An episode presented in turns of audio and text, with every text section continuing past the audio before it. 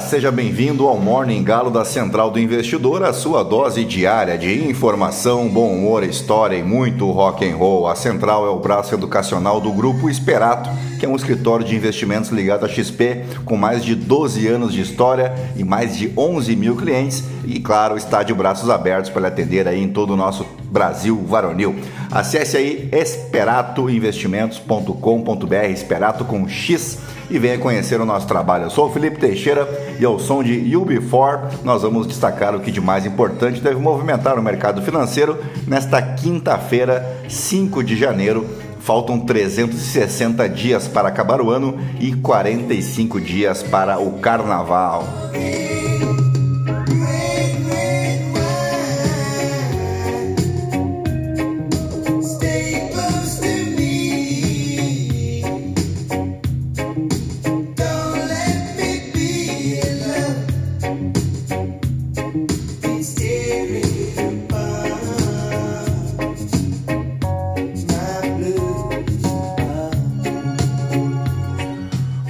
São 5 horas e 7 minutos, 19 graus aqui em Itapema. Hoje é Dia Nacional da Tipografia. Isso porque o dia 5 de janeiro é oficialmente a data em que a primeira tipografia entrou em execução aqui no Brasil.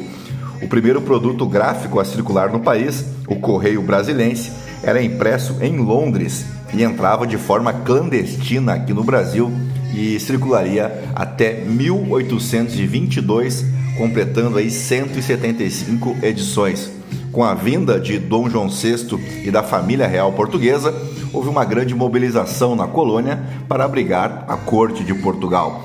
É de 1808 o alvará que pôs em funcionamento o Banco do Brasil para a monarquia poder movimentar recursos para se manter. Os portos brasileiros foram abertos e surgiu a Biblioteca Real, que seria a futura Biblioteca Nacional do Rio de Janeiro. Até então, fábricas eram proibidas na colônia. Dom João assinou o alvará permitindo que fábricas pudessem funcionar. E aí, então, foi fundada no Rio de Janeiro, em 5 de janeiro, a Imprensa Régia. Nesse momento, a informação começaria a circular, a princípio nas mãos da corte, e logo viria o primeiro jornal, a Gazeta do Rio de Janeiro, divulgando toda a informação oficial. Mas isso não explica o que é a tipografia, né? Então vamos lá. Foram duas invenções chinesas que revolucionaram a história da impressão. O próprio papel e a xilogravura, ou também a xilografia, a fase de impressão anterior à tipografia, que consistia em imprimir imagens e textos por meio de pranchas de madeira gravadas em relevo. Seu emprego na Europa começou no século XV com a ilustração de cartas de baralho e manuscrito, manuscritos de ordem religiosa. A tipografia veio logo a seguir, também usando o mesmo método de impressão em relevo, enquanto a xilotipia, os caracteres ficavam presos a um bloco de madeira, como uma espécie de carimbo né, fixo. Na tipografia, as letras são soltas, podendo ser trocadas e reutilizadas à vontade um dos meus primeiros empregos, inclusive, foi numa gráfica uh, nessa parte de tipografia. Mas agora sim, depois de embevecer vocês com tanto conhecimento, vamos direto ao que interessa. Mas antes, se você gosta do conteúdo aqui da Central do Investidor, nos ajude compartilhando com um amigo ou uma amiga para somar as outras 12 mil 388 pessoinhas que não se misturam com a gentalha. Você pode me seguir também no Instagram, no Felipe ST. E é isso aí, gentalha, gentalha, gentalha. Vamos operar. No Muito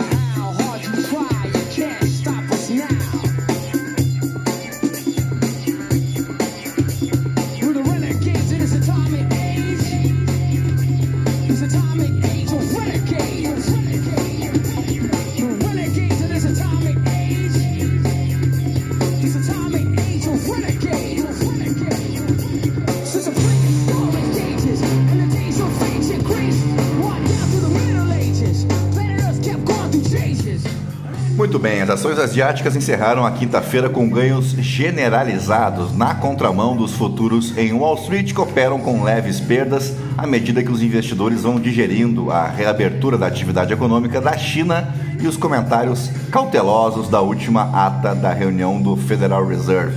Os indicadores de ações da China continental e de Hong Kong subiram em um rally ajudado pelas notícias de que a China reabrirá gradualmente sua fronteira com Hong Kong. O índice Hang Seng subiu para o nível mais alto desde julho, sinalizando um novo apetite por ações de tecnologia no continente. As ações da Coreia do Sul, Japão e Austrália também subiram. A ata da reunião de dezembro do Federal Reserve, divulgada nesta quarta-feira, mostrou que muitas autoridades destacaram a necessidade de conter a inflação sem desacelerar muito a economia, animando os mercados. Enquanto isso, os investidores estão voltando às ações chinesas em meio a uma convicção crescente de que o relaxamento das restrições ao vírus estimulará uma retomada do consumo e dos gastos. Os dados dos Estados Unidos, divulgados nesta quarta-feira, mostraram melhora nas condições da cadeia de suprimentos queda nos preços de insumos e, demais, e demanda mais alta, mais lenta, melhor dizendo.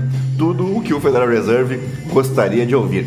Ainda assim, a Amazon.com diz que está demitindo mais de 18 mil trabalhadores, um número significativamente maior do que o planejado anteriormente, no mais recente sinal aí de que a crise tecnológica está mesmo se aprofundando. Nesse sentido, o payroll dessa sexta-feira deve fornecer uma imagem mais clara do mercado de trabalho nos Estados Unidos. Entre as commodities, o petróleo avança levemente após cair 9,5% nos últimos dois dias, a maior queda diária desde setembro. A complicada reabertura da China é o fator que vai impulsionando esse movimento. Bueno, por aqui, o presidente Lula deve dar um puxão de orelha em sua equipe na primeira reunião ministerial do novo governo, agendada para amanhã. Lula pretende alinhar o discurso do Executivo Federal e reorganizar o fluxo de decisão do governo após declarações atrapalhadas e divergentes de seus recém-impossados ministros que causaram ruídos intensos no mercado financeiro. Abre aspas, o presidente já marcou a primeira reunião ministerial para, inclusive, organizar e reafirmar. E ele acabou de me dizer que qualquer proposta só será encaminhada, evidente, depois da aprovação do presidente da República, afirmou aí o Rui Costa, ministro da Casa Civil, uma espécie de primeiro-ministro aí do governo Lula. Uh, e qualquer proposta, ele vai dizer isso na reunião, passará necessariamente pela Casa Civil antes de sua análise.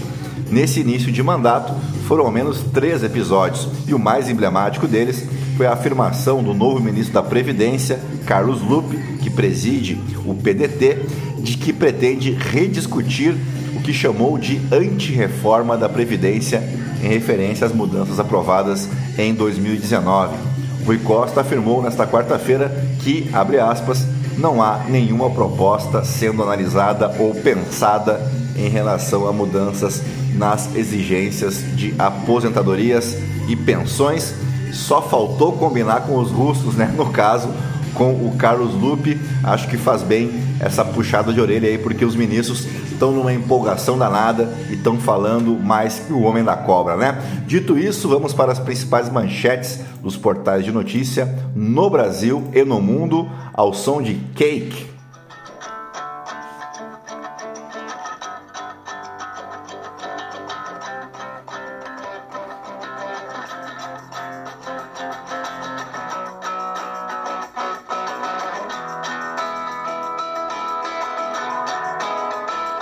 At first I was afraid, I was petrified. I kept thinking I could never live without you by my side. But then I spent so many nights just thinking how you'd done me wrong. I grew strong. I learned how to get along and so you're. Muito bem, começamos pelo Estadão. O governo Lula tem três recuos em três dias. Veja quais. Celso Ming, Haddad depende do sucesso da condução da política econômica para não perder prestígio político. Marina Silva assume ministério em posse disputada e critica boiadas da gestão Bolsonaro. Tarcísio recorre a Alckmin para destravar privatização do Porto de Santos. Vice-presidente toma posse como ministro e fala em retomar a política de reindustrialização. Inimigos querem me queimar, diz ministra do Turismo em mensagem sobre o suposto elo com o miliciano. O Estadão flagrou aqui uma conversa de WhatsApp em que a Daniela Carneiro diz estar desconfortável. Eles tiraram uma foto aqui enquanto ela falava no WhatsApp e aí você consegue ler as mensagens que ela estava trocando ali pelo Zap Zap. Análise: briga por comando da Câmara dos Estados Unidos mostra republicanos desorientados. Eu já vinha conversado com vocês no nosso Morning Call em vídeo da terça-feira sobre esse assunto. Pedágio na BR-101 será o primeiro sem cancela no Brasil. Entenda como vai funcionar. Lula faz primeira visita ao Palácio da Alvorada após posse e vai acompanhado por Janja e Rui Costa. Sony e Honda anunciam a fila, nova marca de carros elétricos. Veículo chegará em 2026. Como funciona a compostagem com restos humanos e qual a chance de chegar ao Brasil? Nova York e mais cinco estados americanos já legalizaram a prática que promete ser mais benéfica ao meio ambiente. Vamos para a Folha de São Paulo. Elo de ministra de Lula com miliciano reforça pressão contra União Brasil. Em torno do Planalto, alinha discurso a favor de Daniela Carneiro, mas aliados prevêem cobrança a partido no Congresso. Cenário da dívida explosiva não vai acontecer, diz secretário do Tesouro. Caixa pode ter que assumir prejuízos com consignados, diz Seron. Bolsa sobe com alta da Petrobras após Prates descartar intervenção em preços. CAD abre inquérito para investigar a alta do preço da gasolina. Guia traz o calendário do IPVA 2023 em todos os estados. Confira. Brasil fica atrás de China, México e Chile em ranking global de acesso à água e esgoto. Apoio de Rui Costa e promessa de transversalidade são sinais de força na posse de Marina. Requião diz que Gleisi ofereceu a ele sinecura em Itaipu para ganhar sem fazer nada. Petista afirma que convite feriu autoestima. Presidente do PT diz que cargo é importante. Essa é a coluna da Mônica Bergamo. Exceções para ingresso em colégio militar disparam no governo Bolsonaro. Vamos rever o programa, diz novo secretário de Segurança sobre câmeras da PM de São Paulo. Vamos para o valor econômico. Na verdade, não vamos, porque tanto o Valor Econômico quanto o Globo, né, duas, dois portais de notícia aqui do Grupo Globo, estão fora do ar neste momento. Vamos então para o Poder 360. Brasil honrará todos os compromissos firmados, diz Marina Silva. Lula reunirá ministros e dirá que só ele aprova propostas. Eduardo Paes publica foto da placa Avenida Rei Pelé, no Rio de Janeiro. Jean Paul Prats vai se desfazer de três de suas quatro empresas. Moraes suspende redes sociais de jornalistas bolsonaristas. É difícil trazer mulheres pretas a Brasília, diz Tebet. MEC revoga a portaria sobre a abertura de cursos de medicina. Amazon demitirá cerca de 18 mil funcionários. Lula deve ir a Portugal, Argentina, Estados Unidos e China até março. Ciro Nogueira chama Santos Cruz de general de pijama. De volta ao poder, PT promove imagem de Dilma. Tebet reforça que reforma da Previdência está fora do radar. Lula terá a primeira reunião com governadores em 27 de janeiro. Vamos para o portal Metrópolis. Marina critica boiadas de Bolsonaro e promete combate às mudanças climáticas. Marina anuncia a criação de departamento ligado aos direitos dos animais. Uh, Alexandre de Moraes determina a própria prisão em invasão ao sistema do CNJ. Cantor gospel tem prisão pedida por instituto após suposto estupro. Celso Amorim é nomeado assessor-chefe da assessoria especial de Lula. Na contramão de Lupe, Rui Costa nega estudo de nova reforma da Previdência. Uh, com alívio sobre Petrobras e após tombo, bolsa fecha em alta de 1%. Temos dois destaques do futebol brasileiro aqui. Com Flamengo e Real Madrid, FIFA confirma datas de Mundial de Clubes e Luiz Soares é apresentado para mais de 30 mil torcedores do Grêmio. Agora vai, hein? Vamos para o The New York Times. McCarthy se debate enquanto a rebelião do Partido Republicano paralisa a casa pelo segundo dia. Igreja Católica mistura rituais antigos com novos em cerimônia, uh, aqui, claro, falando do, do sepultamento né, do, do ex-Papa Bento XVI. Papa Emérito Bento XVI. Vamos para o Financial Times. Inflação nos Estados Unidos ainda não virou a esquina, alerta alto funcionário do FMI. Vamos então para os aniversariantes do dia. O 5 de janeiro marca o nascimento de George Reeves, ator americano famoso por interpretar o personagem Super-Homem, Superman, na telesérie dos anos 50. A vida e a morte de George Reeves é tema do filme Hollywood Land, onde o ator Ben Affleck faz o papel de George Reeves, a Diane Lane interpreta Tony Mannix, que era amante de Reeves, o Bob Hoskins encarna o executivo da MGM, A.J. Mannix, que era um marido traído de Tony, e existe até hoje uma suspeita de que esse uh, A.J. Mannix teria encomendado a morte do George Reeves, mas oficialmente ele foi dado como foi o crime foi esclarecido como um suicídio, mas ainda existem uh, teorias conspiratórias aí de que talvez ele tenha sido assassinado. E também tem nesse filme aí o Adrian Brody, que assume o detetive particular Louis Seymour, que investiga a misteriosa morte do ator intérprete do Superman. O longa é focado nos anos 50 e tem direção assinada por Alan Coulter e roteiro de Paul Berbaum. Para compor o argumento de Hollywoodland, os envolvidos na produção tiveram que resgatar arquivos policiais e levantar as principais possibilidades que possam ter levado Reeves à morte. Também nasceu em um 5 de janeiro João Carlos I ou Juan Carlos da Espanha, que foi o rei da Espanha de 1975 até sua abdicação em 2014, quando ele passou a ser referido como rei emérito, mantendo assim seus títulos, honras e o tratamento real. Em 2020, ele autoexilou-se nos Emirados Árabes devido a uma investigação em um caso de corrupção. Mas bem antes disso, em 2007, durante a Conferência Ibero-Americana realizada em Santiago do Chile, ele protagonizou aí o seu momento mais conhecido de todos nós, quando o ex-presidente venezuelano Hugo Chávez criticava o ex-presidente do governo espanhol José Maria Aznar, chamando-o de fascista, uh, interrompendo constantemente o presidente do governo espanhol. Juan Carlos disse então a célebre frase a Hugo Chávez: por que não te calas? Né? E o incidente tornou-se um fenômeno midiático mundial, um dos primeiros memes aí da história da internet, e estamos falando aqui de 2007, né?